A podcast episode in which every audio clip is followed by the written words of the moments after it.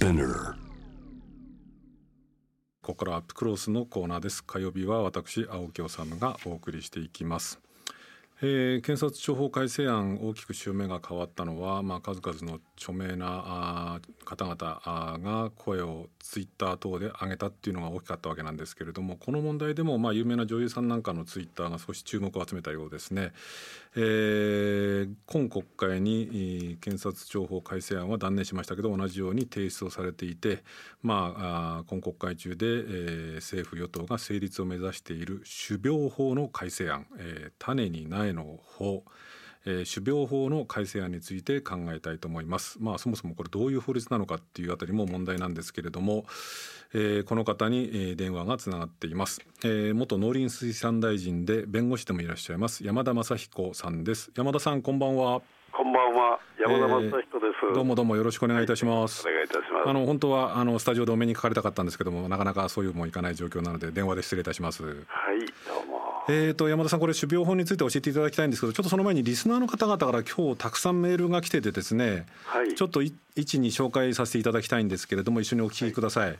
えー、まずラジオネームカルトロさんですね。えー、大変初歩的な質問で恐縮ですがなぜ今種苗法改正が浮上したのでしょうか。また今国会で法案が通過した場合日本各地の野菜や果物などがどうなってしまうんでしょうかっていうのも来てますし、はいはい、もう一件ラジオネームグリーンアースさんいつも聞いてくださっている方なんですが、は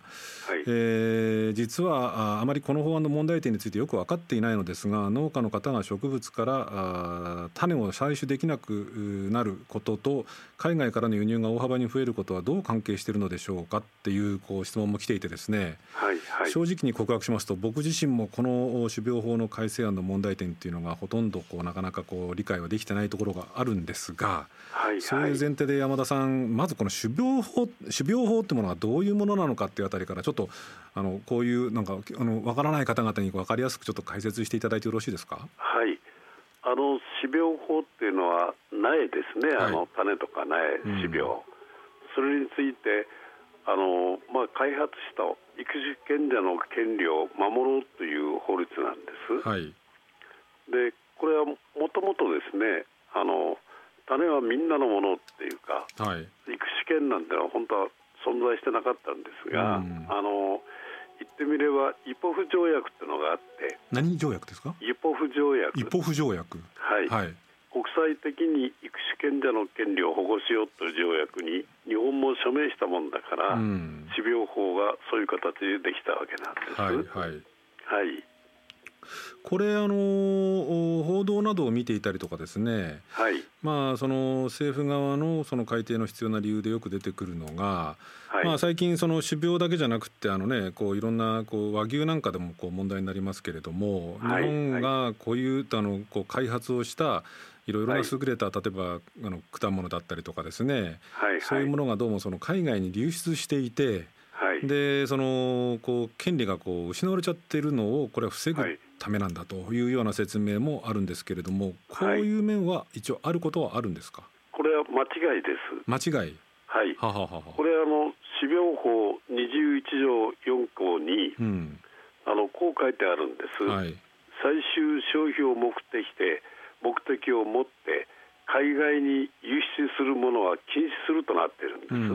ん、法律上ですね、はいはい、だからシャインマスカットでも、うん、この法律で海外に持ち出すことを禁止することは、うん、あのできるんです。現在の種苗法でももう現在の種苗法で。ただ一方不条約加盟国91年には加盟国例えば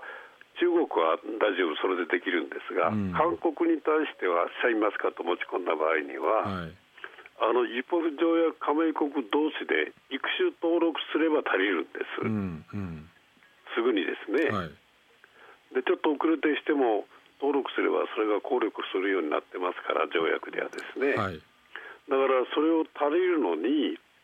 でその例えばあの今言ったようにそういう有料な育種知見が出ていくっていうのを止めるのは、うん、あの農水省があの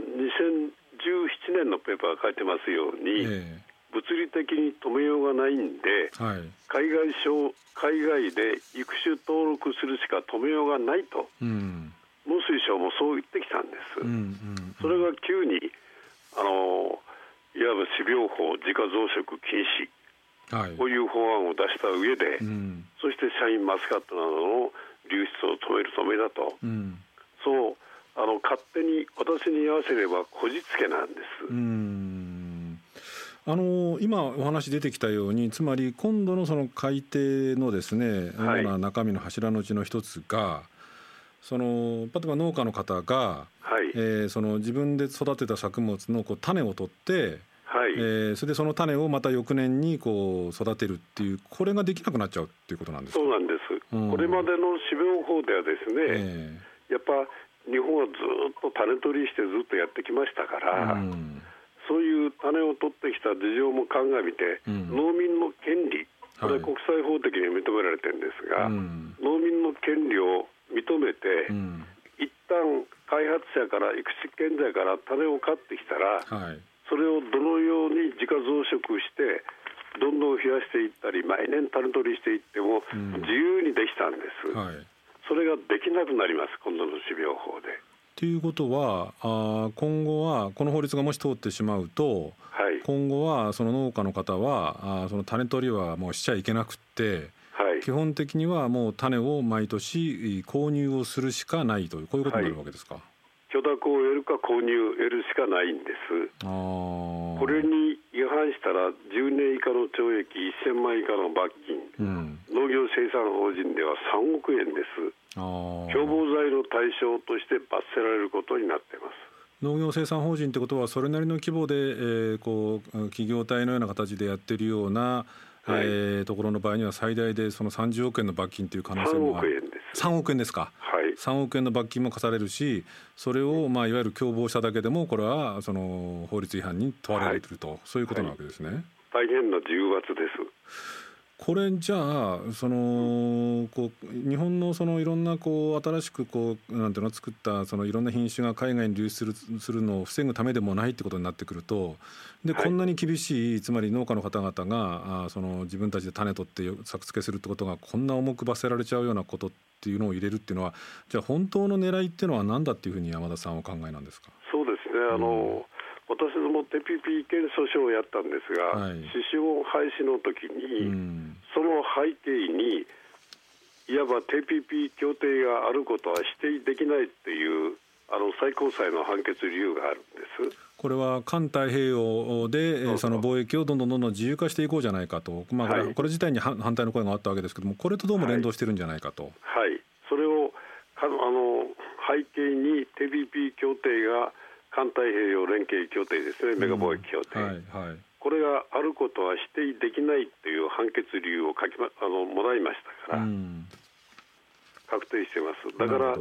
いわば多国籍企業の趣旨支配につながってくるんです。そこの多国籍企業企業の出資支配ということなんですけれどもこれあの山田さんこういろんなところで発言されたりとか書かれたりしてますけれども、これも僕あんまり知らなかったんですけれどもその、まあ、いわゆるその大きなそのなんていうの出資コンツェルンっていうんですかねこのその、はい、世界には3社あって一つはモンサントそれからダウ・デュポンそれから中国のシンジェンタっていうんですか？国の加工集団に買収された世界最大の農薬会社シンジェンタグループですね。この3社で世界の種の7割を支配してるっていうことなんですか、はい、はい、そして農薬の7割、化学肥料のざっと7割支配してます。農薬と化学肥料の7割。はい。っていうことはこの3社が種とそれから農薬とか肥料なんかもこうセットにしてわっとこう売ることでこうなんていうの大きなこうコンツェルンっていうかグローバル企業になってるってこういうことなわけですね。そうなんです。例えば、三井化学の三ツ光っていう米の品種これは農水省が推奨して回ったんですが、うん、あの日本モンサントの虎の恵みという品種、はい、トヨタ通商の敷き方と敷き豊かという品種も F1 なんですが、うん、米の。そういったものをこれから実際には海外でモンサントなどが作ったものだと私は思ってますが、うん、そういったものをこれから種を買って、うん、そしてそれを毎年買って作らなきゃいけないということになっていくわけです。これね、まあ、いろいろ聞きたいことは山積みなんですけれども、はいはい、ちょっとこれリスナーの方でねあのいろんな論点があると思うんですが、はいはい、一つリスナーの方の疑問なんですけれどもこれはラジオネーム野良子猫さんっていう方の質問なんですけれども、はい、まあ、今お話出たように種苗法改正案の問題点っていうのは要するに栽培する種は自分のところに残してまた来年使いますというのはダメということですよね。毎回種を買わないと作ってはダメなんて買わないと許諾を得るかですね。そうですね。買わなくちゃいけないから許諾を得るかしないとダメなんていうのは理解できないのですが、例えば内緒でできちゃいませんか？どこまでチェックできるのでしょうか？するのでしょうかっていうあたりのこれ質問も来てるんですけれども これも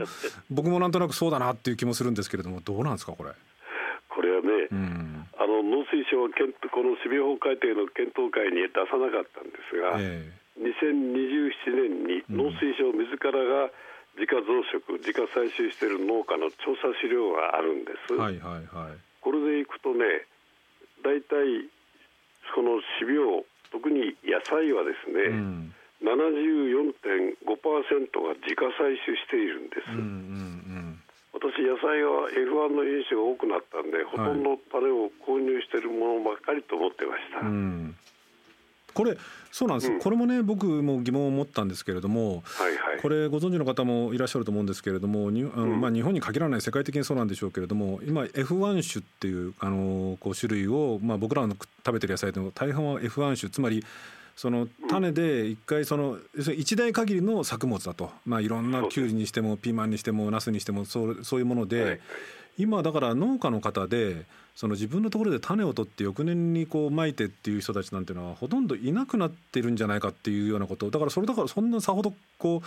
なんていうの弊害ないんじゃないのっていう気がしている方もいらっしゃると思うんですけれども。うん、ところが27年の農水省の自家増殖している農家の調査調べによると、うん、大体ですねあの自家採集している農家は全品目の52.2%。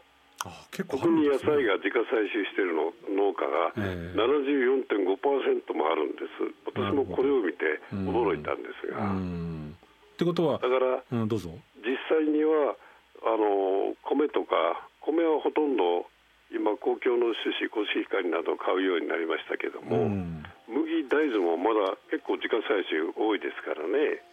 ということはこの法案が通っちゃうと、それが基本的にはまあこっそりやって ってばれなければっていうのもあるんでしょうけれど基本的には値大新されてしまうってことなわけですね、そうそう。もう次の年作れなくなりますから。そこでいくつかこう疑問が湧いてくるのが、はいはい、まずその種を買うかあるいは許諾を得るっていうことも方法もあるっておっしゃってましたけれどもこの許諾を得るっていうのは結構難しいんですか、はい今までやったことないんで、うん、サトウキビ農家が種島か種子島から許諾やったんですが、種島農業試験場はあるんですけど、サトウキビの、うんはい、そこに行ったら、あの九州農政局、熊本に電話してくれ、えー、熊本に電話したら、あの筑波の農研機構に電話してくれ、えー、そこに連絡したら、まだどういう書類を書いていいかもわからないから待ってくれと言われて、そのままだそうです。まあだからコロナのなんか給付金みたいなのがたらい回し、はい、まあだからまあ典型的なお役所仕事っていうか。そうなんです。あだから農水省は私には許諾料がいると言いましたから、うん、いや新しい品種を買うのと同じぐらいの許諾料対価取られるんじゃないでしょうか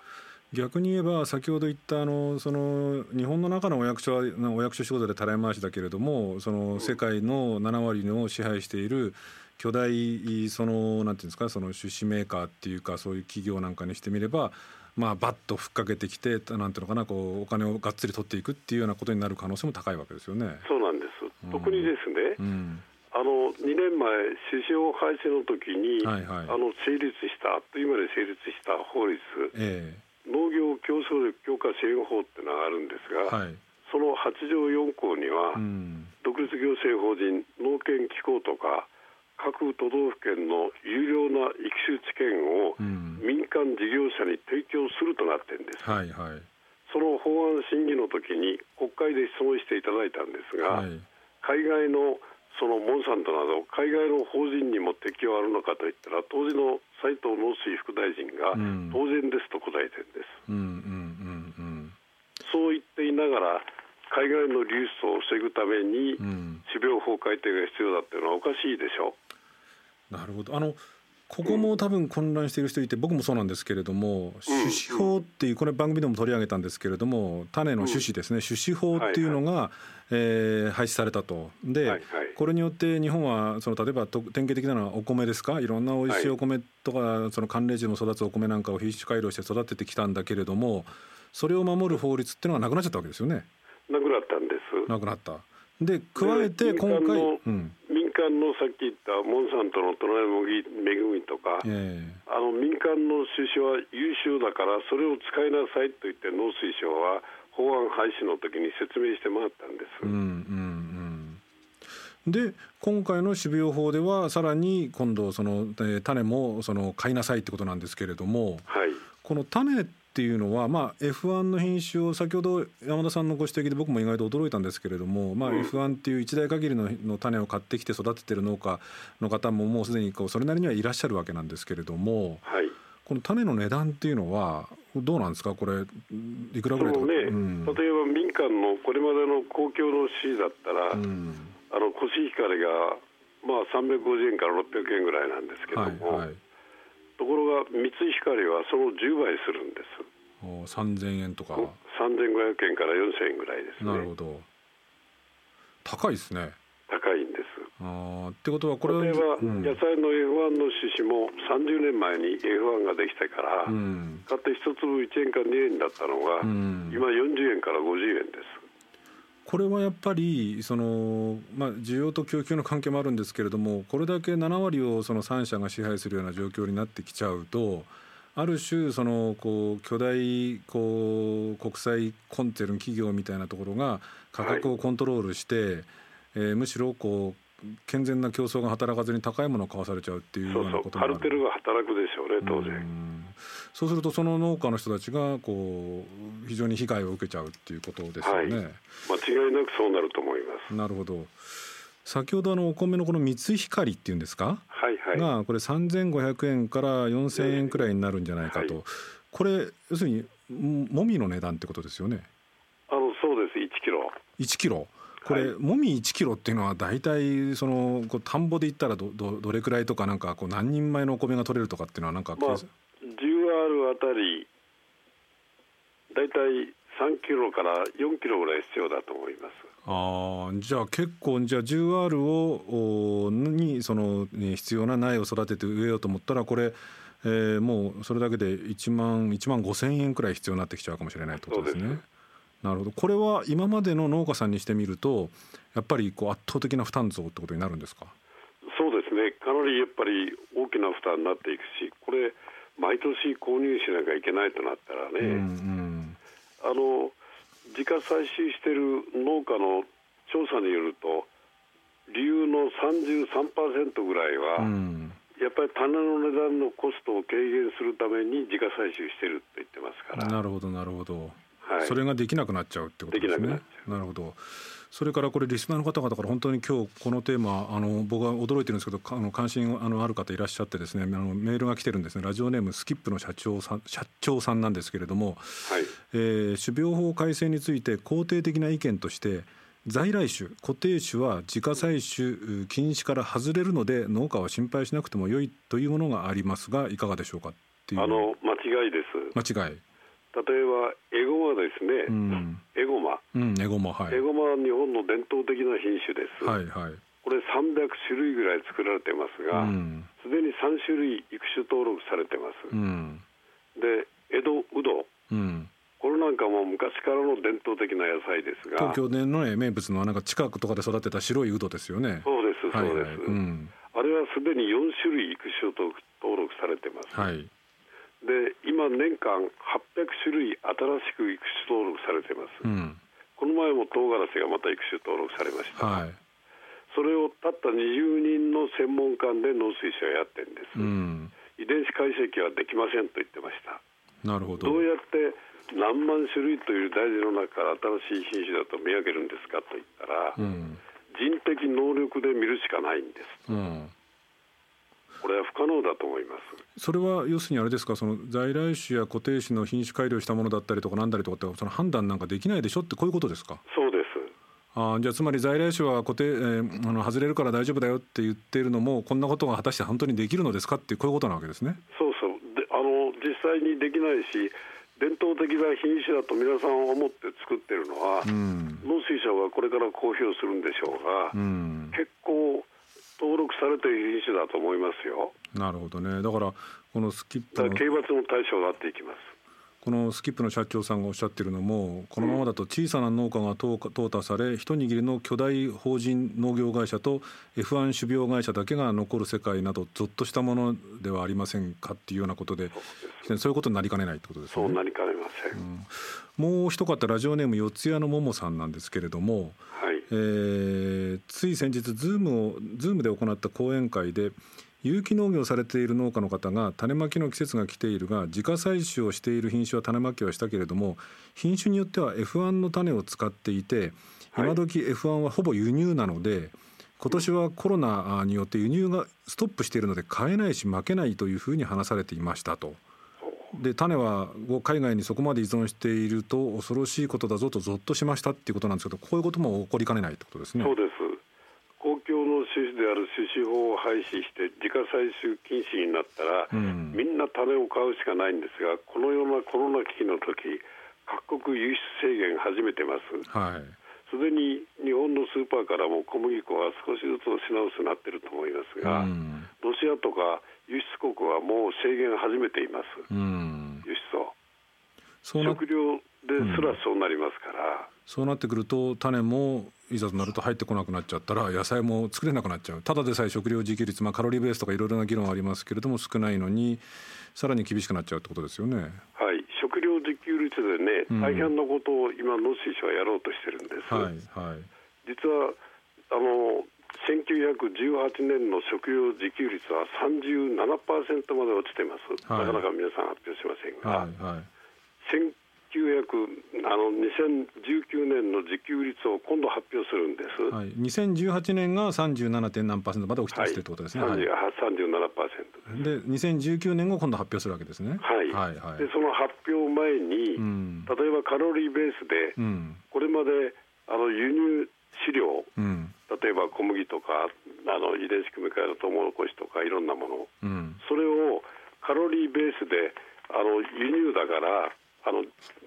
自国産のものじゃないから、はい、結局計算入れ入れてなかったんです、うんうん、だから例を農水省挙げましたが、うん、食肉の場合11%だったものを、うん、今度国産自給率しかもカロリー計算として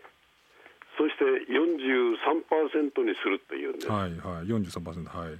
で、はい、いわゆる輸入しているものを輸入してないものとしてこれから今年から計算しますと。なるほどとなると11%の食料自給率が牛肉だけで43%ですから、うんうん、今度今年のあの夏に発表する自給率はとんでもないいわゆる本当は30%切ってるかもしれない。のに今度かさ上げしたというか、まあ、ある種なんかこういろんなところで起きてきましたけれどもなんかこう飾り立てた数字を出してくるかもしれないまた嘘を発表しようとしてると私には私にはそうしか思えないんです。そうなってくるとねあのリスナーの方々もこう、はい、まあ、ある種見抜いてきているところもあるんですけれどもこんなメールも来てるんですね。あのこの、まあ、ラジオネームグリーンアースさんはここまでお話を伺って種子メーカーによりに大きなメリットがあり農家の方にはデメリットしかない法律に思えますがなぜ日本政府はこれを成立成立しようとしているのかっていうのも来てますしラジオネームチュラさんなんですけれども、はい、なぜ次々と日本を売り渡すようなことを政府はするのでしょうか？種苗法を改正してグローバル企業に利益を献上し日本の農家をボロボロにして国民の食を台無しにするつもりなのでしょうかっていうのも来てるんですが。まあ、こういうその辛辣な意見をそのがその正確かどうかともかくとしてどうもやっぱりこう新自由主義的でそのやっぱり国際的なグローバル企業みたいなところがある種、まあ、よく安倍さんがおっしゃってますけれども、えー、世界一企業が活躍ししやすい国にするんだ、えー、ということにその農業がそっちの方向に向けられてるとこういうことですね。そうです。そうです。官邸主導なんです。官邸主導農水省私が大臣の時の局長クラスはもう誰もいなくなりましたね、うん、結構やめてきましたよみんな、うん、これはしかしだからやっぱり本当政策の方向性が例えばその安全保障だったらもうアメリカにくっついていけばいいんだみたいなものもそうなんでしょうけれども、はい、やっぱり基本的にこう強いものはどんどん強く大きなものはどんどん大きくで国際的な大企業が設けてっていうような方向に向かっているっていうことがどうもそのこの農業の世界の中にも露骨に入り始めているというかもうすでに入ってきている。その守備法改正案っていうのはこう武器になっちゃってるっていうかそういうことになっちゃってるわけですね。そうですね。うん。まさに。これあの TPP 協定日本があの署名した時のアメリカと日本の間の交換文書がありましてね、はい、これ誰でも読めるんですが、で日本政府は投資家の要望を聞いてそれを各省庁に検討させ必要なものを規制改革会議に付託する。で日本政府は規制改革会議の提言に従うってあるんです、今その通りやってるんです。なるほどね。これねただとはいえ、まあ、あえて山田さんなんでこうそのその反論をすればですね、はい、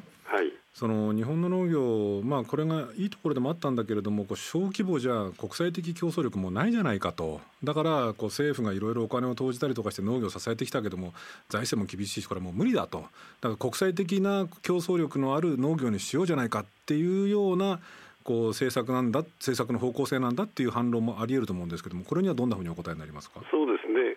今年から今年あの農業家族農業年ですよね、10年間。はい、で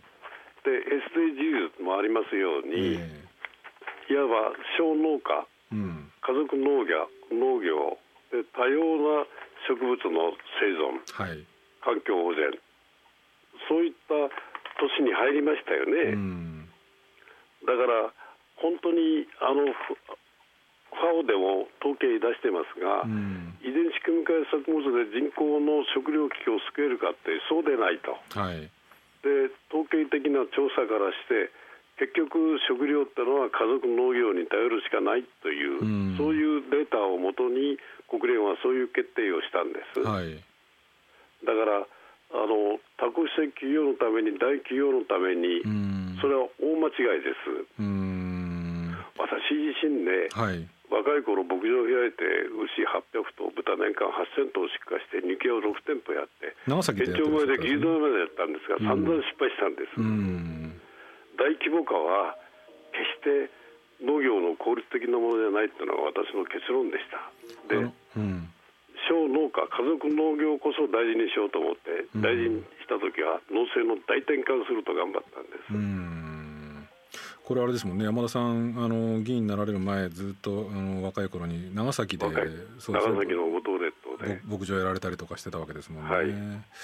なんか聞けば聞くほどなんかこういろいろねこの農業の問題って例えばこう最近こうどうも、まあ、感染症なんかがね、まあ、これ日本の場合じゃないですけれどもどうも増えたりとかあるいはこういろんなこう自然災害でこうが増えてるっていうのはまあ温暖化もあるんでしょうけれどもやっぱりこう農地が耕作放棄地になっていろいろこう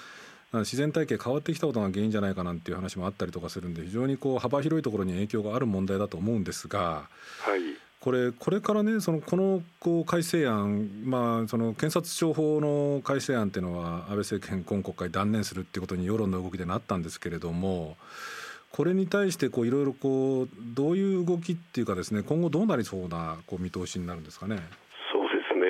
あの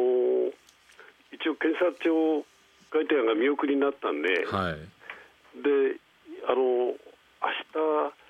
与党野党の理事会が開かれる予定なんです。はいはい、でその中でもうもちろん野党の方はこれ絶対避けようとしてるんですが、うん、どうやら与党が職権で、うん、委員長が職権で委員会を21日に立てるかもしれないと。なるほど大変心配しております。ということは検察庁法改正案と同じような感じでもうとにかく強引に通してしまおうという動きが処分種苗法でも行われているとこういうことなわけですね。はい。わかりました。だからちょっとこの種苗法についてもなんかね本当にあの我々が毎日食べる野菜米に関わることですし農家の方々の本当こう奇数をその決しかねないようなこう動きなんでちょっと我々もちょっと注目しなくちゃいけないですねもっとねはいお願いいたしますわかりました。あのそろそろ時間です、えー、ありがとうございました。いえこちらこそありがとうございました、はいえー、青木治です、えー、種苗法ですね、えー、の改正案の問題点っていうのを山田雅彦さん元の農水大臣にお話を伺いました。まあ簡単に言うとこの、まあ、客観的にできるだけこう公平に言えばえー、その日本のまあこう農業っていうものをまあ競争力を高めていくっていうことになるんですかね、まあ、いずれにしても国際的なまあ大企業体に有利なような形で、えー、日本の農業がまあ弱っていくかどうかは別として、えー、農業を委ねていこうということですよね、まあ、ある種自由主義新自由主義的というかですねな動きの一環ですよね。しかしどうも僕このコロナの騒ぎもそうなんですけれどもえー、なんかこうそういう方向性にどうも見直しを迫ってあの見直しを迫られてるような気がして仕方ないんですね。つまりどういうことかっていうとそのまあ、グローバルサプライチェーン、まあ、部品の供給網なんて言われますけれどもそれがまあ各国でこう構築されていたというのがどうも先進的と言われてたんだけれどもひとたびコロナのようなことが起きてしまうと、まあ、それがズタズタになるということですよね。だから